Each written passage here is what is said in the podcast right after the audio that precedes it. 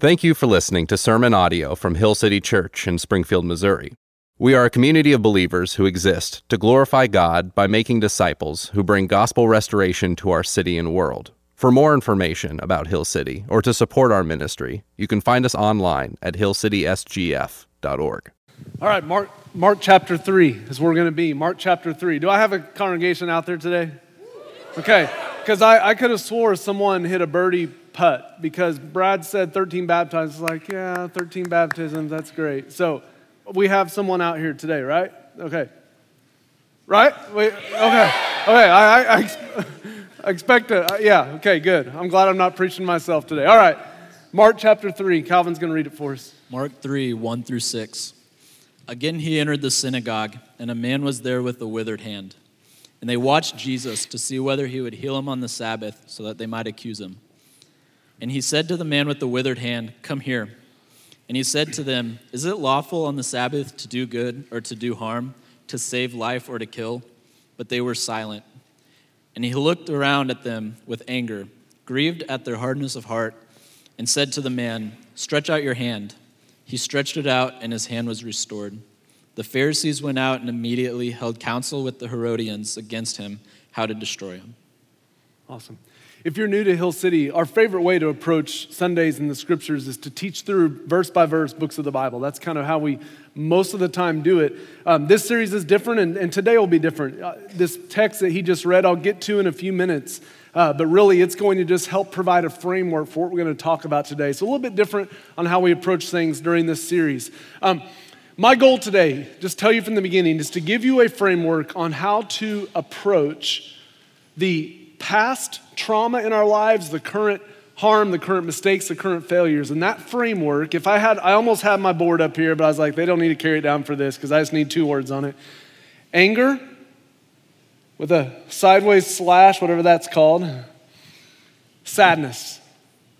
Anger and sadness as a framework to think through how to process the things in our lives. As a church, we want to do good and speak into, hopefully in an educated way, how to deal with emotional health. Um, I believe the church historically has handled this very poorly. I got an email this week from a lady in our church says uh, this over the past year I was diagnosed with major depressive disorder.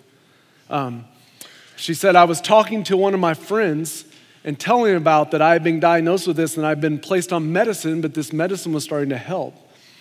So she had told her friend, her friend went to her friend's pastor and told him, to which the friend and the pastor message this lady and say that she is in sin against God because she shouldn't need medication because Jesus is enough.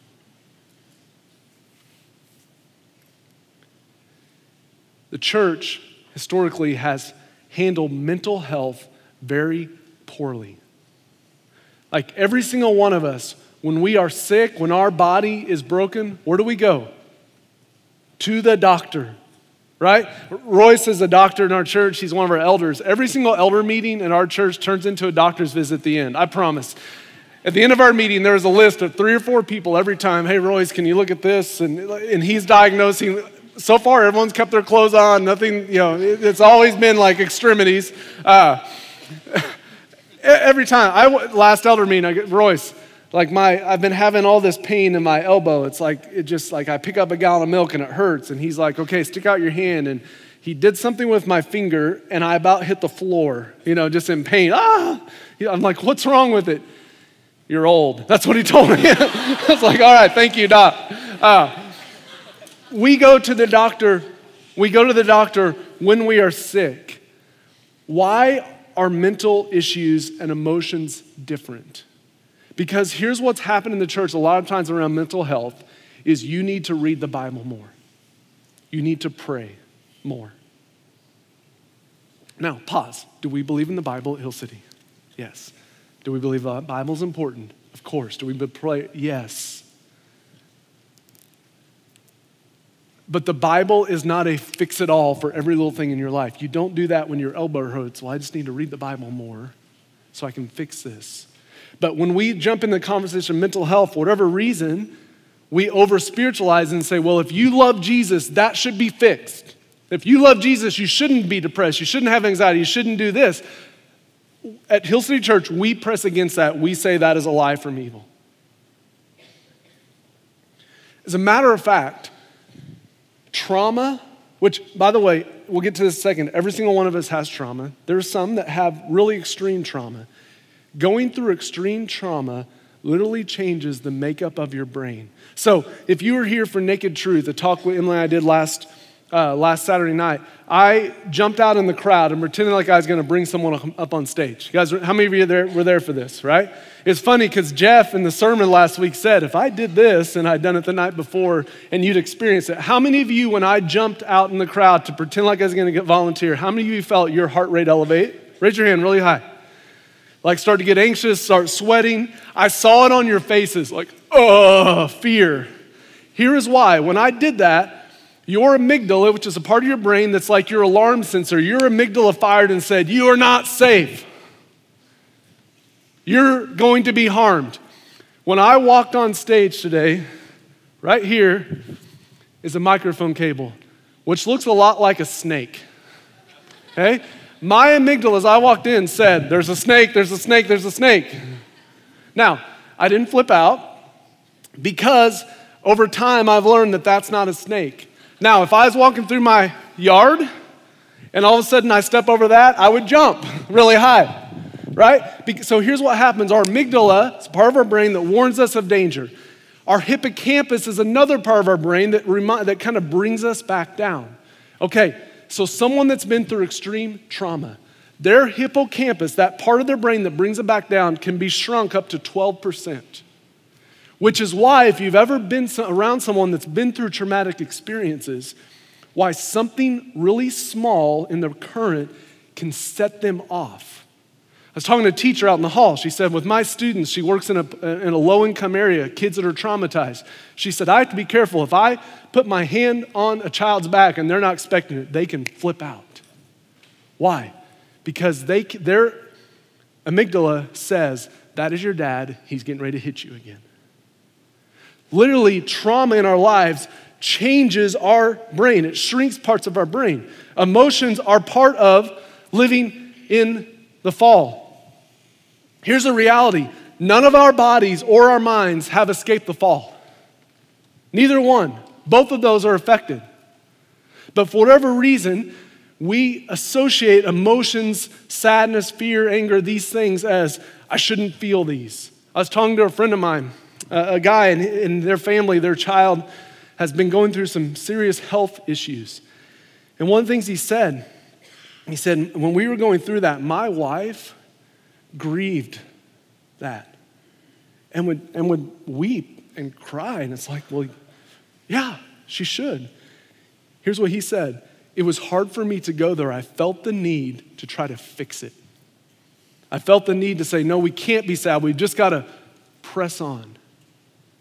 Somewhere in our wiring as Christians is this understanding that we shouldn't have any sadness, hurt, pain.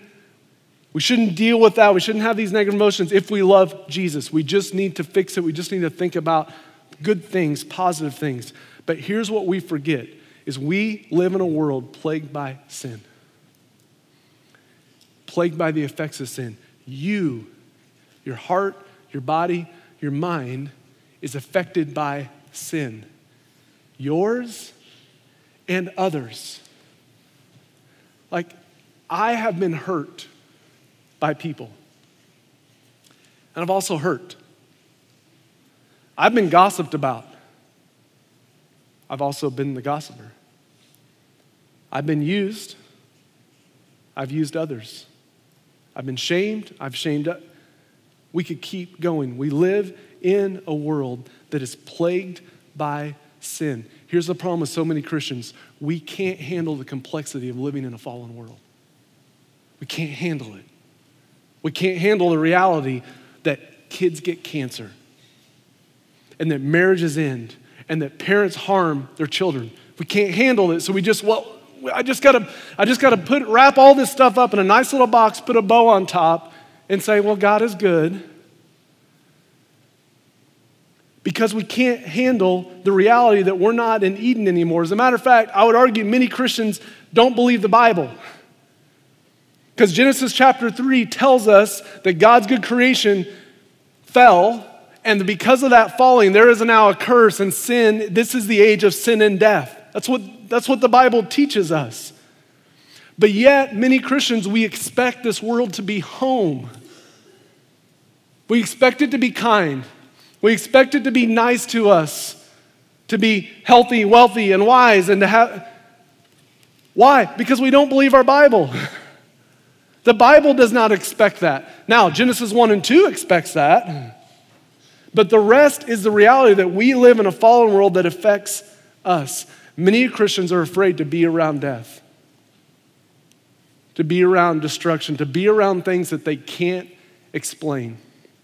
A couple years ago, I got the opportunity uh, on the way to Italy to see Giacomo. I spent a few days in um, Munich, Germany, and got to go to Dachau concentration camp and walk into the gas chamber and touch the bricks that were there. To somehow, and in a certain level, understand hell. But 70 years ago, the woman who carried her little baby in her arms into that room, she knows hell. She knows it. Because we live in a world that's broken, and the Bible doesn't tell us otherwise. The Bible doesn't wrap everything up with a nice little bow on top in every situation. Read the book of Jeremiah, read the book of Job, read Lamentations, a whole book on just lamenting of brokenness in the world. Read the book of Habakkuk. It will not cheer up your day. Here's a couple of quotes. Here's Lamentations. The author, seeing destruction in Jerusalem. For these things I weep. My eyes flow with tears, for a comforter is far from me. One to revive my spirit. My children are desolate, for the enemies have prevailed. He sees the destruction. He just says, This is awful, and I have no comfort. Well, author, what about Philippians 4:13? Jeremiah, verse 20. Jeremiah was called by God to be a prophet to Israel. He was rejected by the people. Here's what he says Oh Lord, you have deceived me. Now, this word deceived in the Hebrew has a sexual connotation to it. Lord, you have seduced me. You seduced me into this calling. I thought I was going to be this great prophet of Israel, but they want nothing to do with me. Lord, you have deceived me. I was deceived. You are stronger than I, and you have prevailed. I become a laughing stock all the day. Everyone mocks me. For whenever I speak, I cry out, I shout, I shout violence and destruction. For the word of the Lord has become for me a reproach and a derision. That's, that's ridicule all day long. Hill City Christians, have we forgotten the Bible that we are not in Eden anymore? Have we forgotten the story of redemption, a suffering Savior? The story of redemption is one of pain and suffering and death. Have we forgotten that God Himself in the flesh, Jesus, cried out on the cross, Oh God, oh God, why have you forsaken me?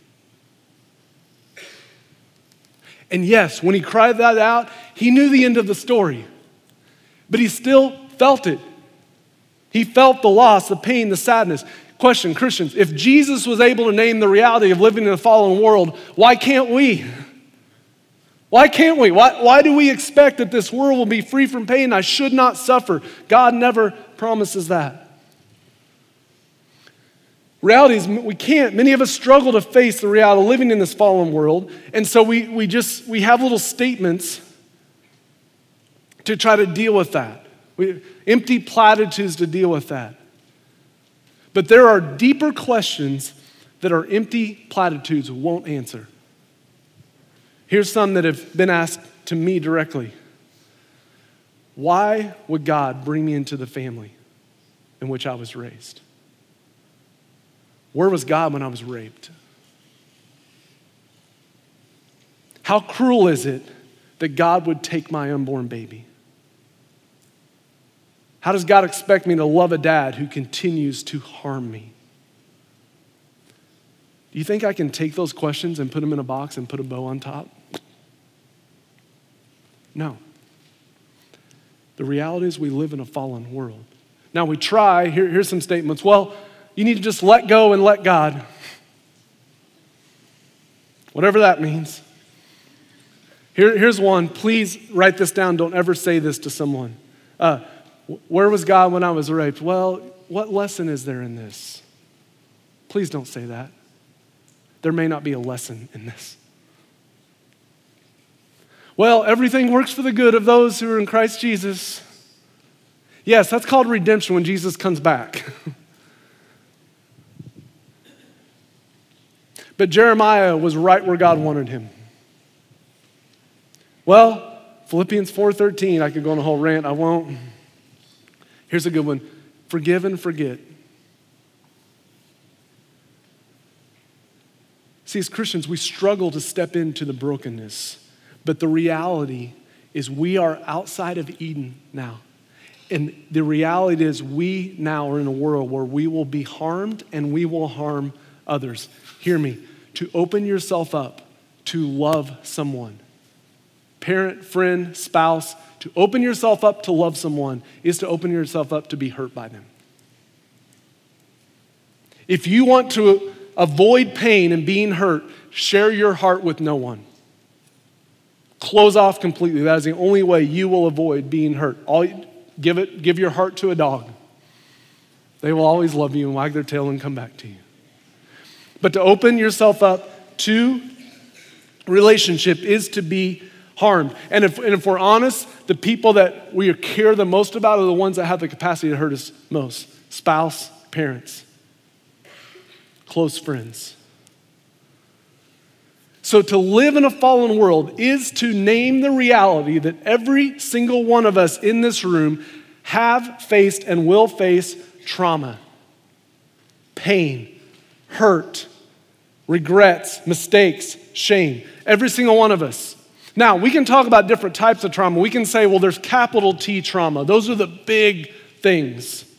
And then there's little t trauma, those are the smaller things. But ultimately, it doesn't matter. We have all faced trauma, divorce, embarrassment, failures, war. I was able to talk with someone this week who was a soldier. If you've seen American Sniper, the last scene where he's in the middle of it, this guy was in the middle of it right there. He has seen hell, he has been through trauma. Being used, abuse, the death of a spouse, the death of a parent, the death of a child. We have, we are people because of a fallen world, and the reality is we have all faced trauma. Now, here's what I hear, and I hear it every single time I, I get into people's stories of their trauma. Here's the following I hear it every time. Well, yeah, I know I have some stuff. I know I have some problems, but my problems aren't near as bad as others. Every single person says that. Here's my always the question Who are the others? Who is this group of others that their life has been so bad? The reality is, every single one of us, like I've had people tell me that and then tell me a story where I just want to go throw up in the trash can because it's that awful. The reality is, we live in a fallen world. That fallen world, living in that, creates trauma in our lives and it, is, it affects us. Question how much cancer do you need to have cancer? Does it matter if it's lung cancer or colon cancer or cancer on your elbow? Is it, is it cancer? Yes, and it must be treated. One of the lies is, well, I've never been through this. Insert whatever you think this big trauma is, so therefore I don't really have anything in my past. No, we have all been through trauma. We have some lies. Well, time will heal all wounds. I just need to forget what Paul said, Philippians 3:13, forget what lies behind and press on to what is in front of you. Yeah, Paul said that after he just named all the brokenness of his past. Hear me, church, when we refuse, all of us have been through trauma, when we refuse to engage And where our stories of our lives go unexplored is where we accept the reality to be bound to shame and contempt. Let me say this again where you will not engage your past, the stories of trauma, is where you accept the reality to be bound to shame and contempt. You will hate yourself and you will hate others. And you will deal with that by disassociating, by, by becoming hard, cold, distant, demanding, lonely, isolated, keeping your defenses up, saying things like, I will never let another man close to me. I will never trust my heart to a woman again. I will never be made a fool in front of people. Now I will work 80 hours a week to prevent that from happening. Where we do not face our stories of trauma and past is where we will live those out. Anyone seen, I haven't seen this yet. I was talking to some of our staff about this talk. Anyone seen the new Joker movie? Heard it's really good? From what I understand, it's a story of a guy who was traumatized that didn't face it, which led to him becoming the Joker, the face of evil. Hear me. Trauma that is not faced will be passed on to others. Every single one of us. Trauma that is not faced will be passed on to others. So listen, it's easy to sit with the girl that's been abused and feel for her, but it's another thing to sit with the guy that abused her. And to see into his heart and see, no, he is not a monster. No, he is not a piece of whatever like he thinks he is. No, he's not worthless. That he is a guy that has harm in his past. Now, does that justify anything? Absolutely not. But it's seeing how the past shapes us. Hear me. Harm, trauma does not happen in a vacuum. There is a reason for all of it. And when we begin to turn and face our trauma and face those reasons, our failures become the stream in which God's mercy flows to us. One of the things I'm most proud about people in our church. So we have uh, just one example. We have men and women in our church who have been addicted to pornography for years that are facing their stories. And here's what's really cool is they begin to face their stories. Their addiction to pornography becomes the stream in which the work of redemption works in their life. And it is beautiful that the work of Jesus is working in brokenness to bring life and beauty. Now, big introduction to we all have trauma in our lives because we live in a fallen world. How do we handle it? How do we begin to process this? If you say, okay, Hood, you say, I got to face this, how do I do it? Here's the framework I'm going to show you in Mark chapter 3 anger and sadness simultaneously, both emotions at the same time. Let's look at Mark 3. Jesus enters the synagogue a man was there with a withered hand. So if you can picture a man who had a, a deformity from birth. And they, the Pharisees, watched Jesus to see what he would do. What's he going to do on the Sabbath? Remember, one of the big things for the Pharisees is Jesus, you better not heal anyone on the Sabbath. It's so funny. They can, they can uh, plan murder on the Sabbath, but they get onto Jesus for healing someone. And Jesus said, verse 3, to the man with withered hand, Come here. So if you can picture the man coming to Jesus, and Jesus said to them, the Pharisees, so picture, you got the man with a withered hand, you got these Pharisees who are sitting over there like, he better not do anything. Jesus looks at these Pharisees and said, Is it lawful on the Sabbath to do good or to do evil? What you guys are doing. to save a life or to kill. But they were silent. And he looked around, Jesus looked around at them anger and grieved sadness at their hardness of heart. And he said to the man, Stretch out your hand. He stretched out his hand, and his hand was restored. And the Pharisees went out immediately and held counsel on how to destroy Jesus. Jesus is in the synagogue. He sees it play out. You got these Pharisees who are supposed to be God's representatives to, to, lead Israel to the way God wants them to live. But instead, they are unkind, they lack compassion, they're judgmental, they're self righteous, they don't care about the man who's had this birth defect. Like Jesus heals them and they don't care about it, they get mad And they go and try to find how, figure out how to destroy Jesus. Jesus sees that, yet he looks at this man who is unable to work. And these days, he would have been reduced to be a beggar, relying on charity.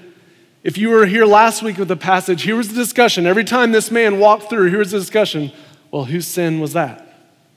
Right? That was last week's story. Was it his fault? Was his parents? Someone obviously sinned because his hand is withered.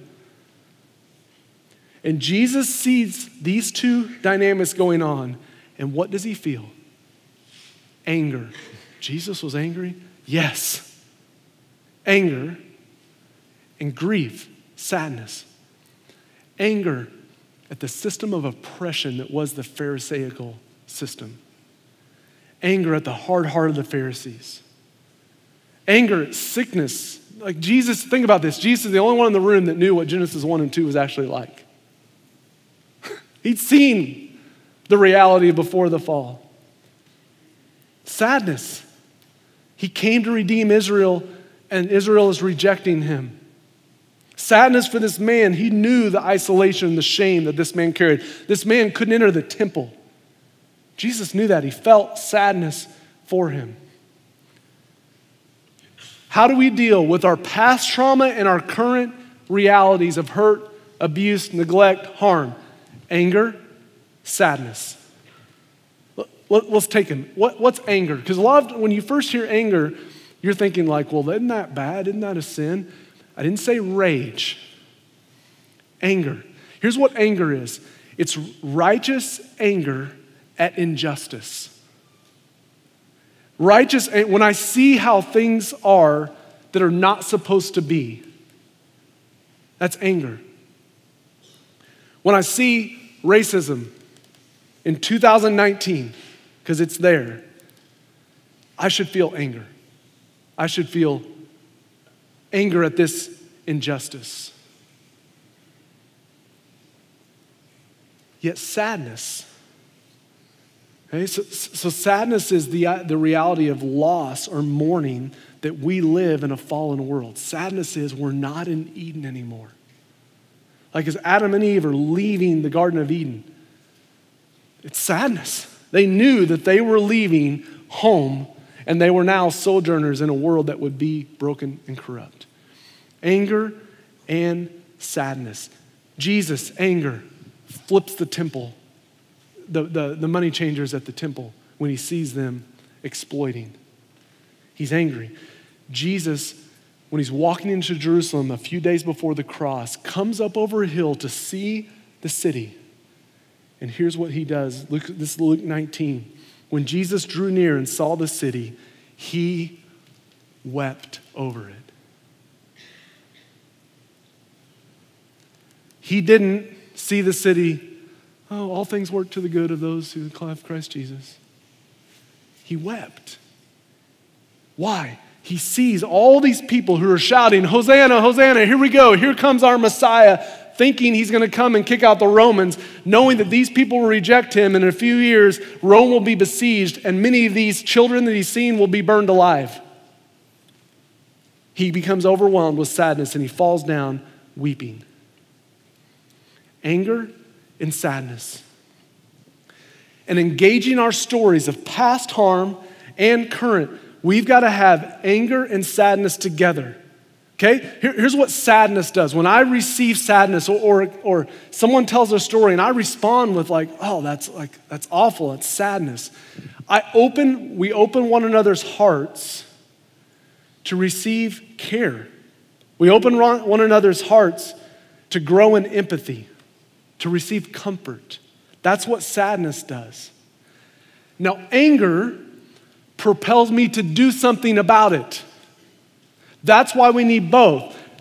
Sadness says, Oh, I feel you. This, this hurts. We live in a fallen world, I feel this with you. I will weep with you. Anger says, What can we do to begin to fight injustice?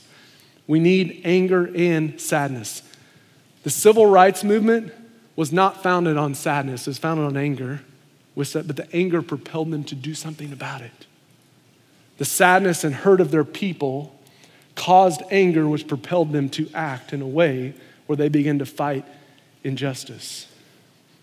Simultaneously holding anger and sadness. You need them both.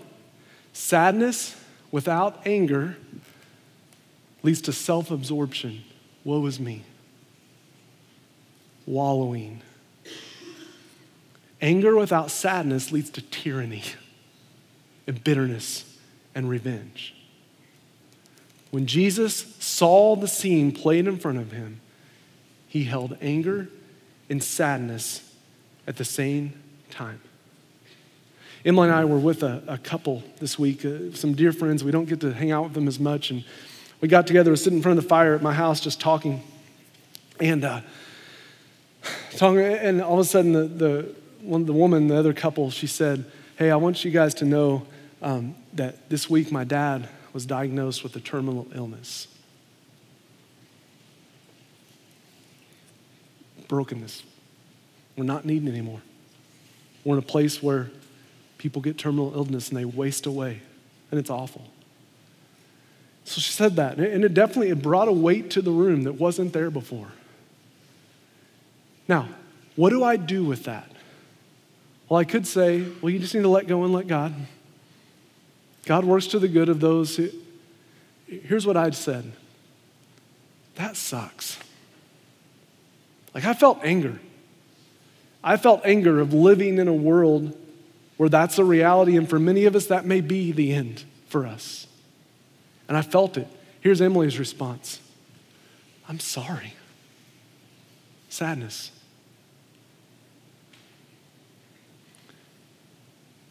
To then I respond to the woman. So, this reality, like, what's that doing in you? It's a deeper question to help her start to engage the heart which she'd already been doing. And here's what she says this past week she said, I've just been weeping. I've been grieving with the Lord, is her, is her words. And I felt myself being angry at the reality. She said, My dad's not a believer, and I don't know how to handle this situation. Here's what, like, we gave her no advice, we fixed nothing, we were just with her because she's grieving. She's not disassociating and dealing with it with, by drinking a whole lot, she's grieving. And we were with her in it. But somehow, and I want you, it's like somehow in this grief and anger, Jesus is doing a work in her where she is starting to look forward to home, which is not this world. she doesn't process those things, grief and anger, sadness and anger, she will become angry at God. And she'll start to believe that God has promised us this world, things won't happen like that. But as she faces it, something starts to happen where she begins to long for home. We've all been through trauma. The two emotions that we see Jesus bring to a situation that was broken anger and sadness. Now, how do we do this? This is what's not fun.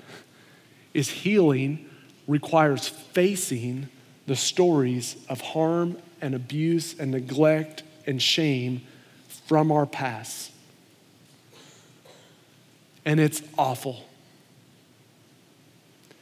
And it's beautiful all at the same time.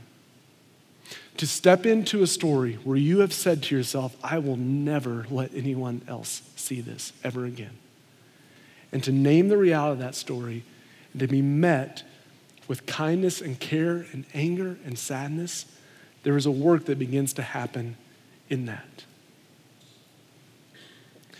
To engage your story is to engage the areas of trauma from your past at a deep level in the details. Like it's one thing to tell a story at 30,000 feet. Oh, yeah, this happened to me. And I've had people tell me awful things, and oh, this happened to me, and there's like no emotion on their face. But it is another thing to get into the details of the story, because the details is where shame exists. The details of a look, of a sound, of a feeling in your body, of a reaction from someone else. The details is where shame lies. And so the way we engage and start to heal is in relationship with someone else, we begin to engage the details. Now, hear me in relationship with someone else who's doing their own work. If you go to someone that's never faced their stuff, they will give you an empty platitude. But someone who's doing their own work to enter into the details where shame lies. It's the difference of me cleaning our kitchen and Emily cleaning our kitchen.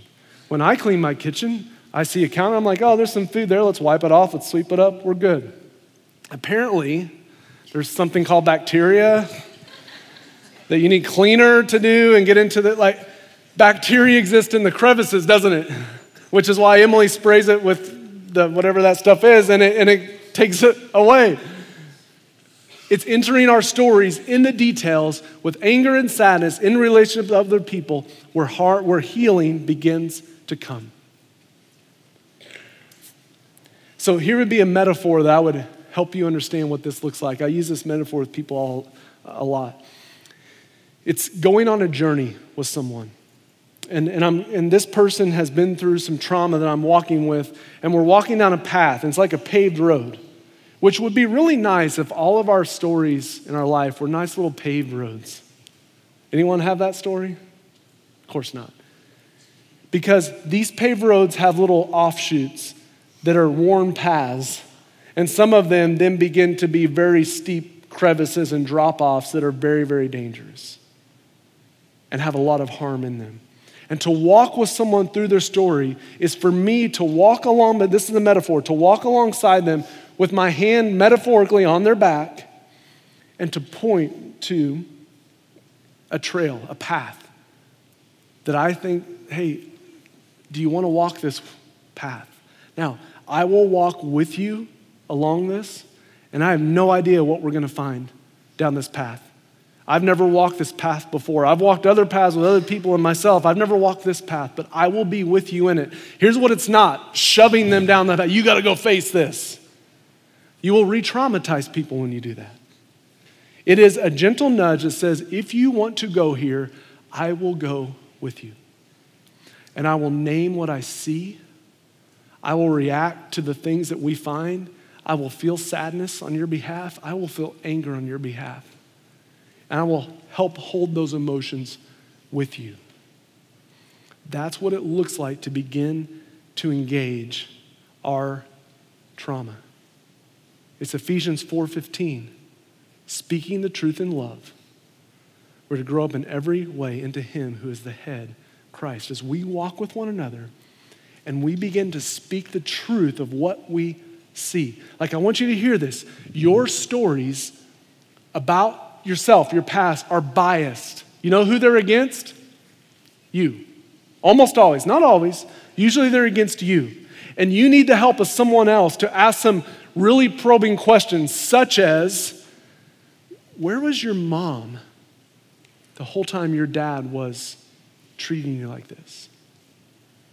You were unprotected. You need someone else to point out okay, you told me that you were in sexual sin, but you wanted none of this. Tell me how that's on you. See, harm happens in the context of relationship, and healing happens in the context of a relationship. Now, here's what some of you are thinking, but Hood, I'm not a therapist. No, you're not. You're not. But that doesn't mean that with one another we can't begin to engage our stories with humility and care. I want you to hear this. If someone trusts you with your story, a lot of us, it sparks fear. Well, I'm not a therapist. I don't know what to say. You don't have to say anything, just respond to it. But failure to engage, actually, you can end up doing more harm than good. Like you can be harmful to them because they finally trust you with their story, and you're like, well, I can't handle that. And you, you push it away, thus, them saying, locking the keys and saying, I will never tell anyone else again. Anger and sadness as a framework to begin to process the hurt and the shame and the mistakes in our lives. Why? Why do this? Because it's awful. I'll just tell you, it's awful. Why do this? Redemption. The work of redemption is never an easy journey. It wasn't easy for Jesus, it's not easy for us. But as we begin to process with anger and sadness, healing and forgiveness begin to happen.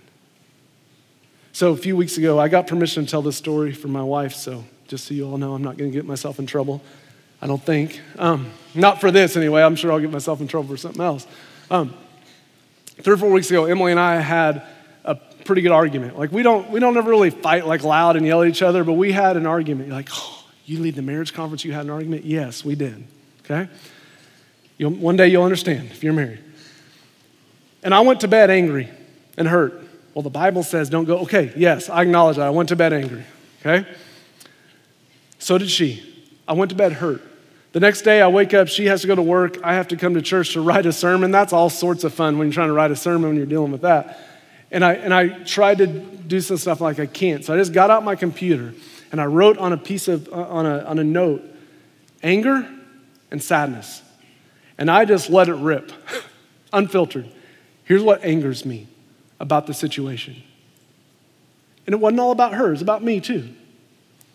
And here's what makes me sad about this. And I text her, I'm like, hey, I'm gonna send you something that's unfiltered. And I sent it. Now, we have a relationship where I can send those things. Later that night, we were able to talk through those things, and both of us express anger, and both of us express sadness. And guess what happened?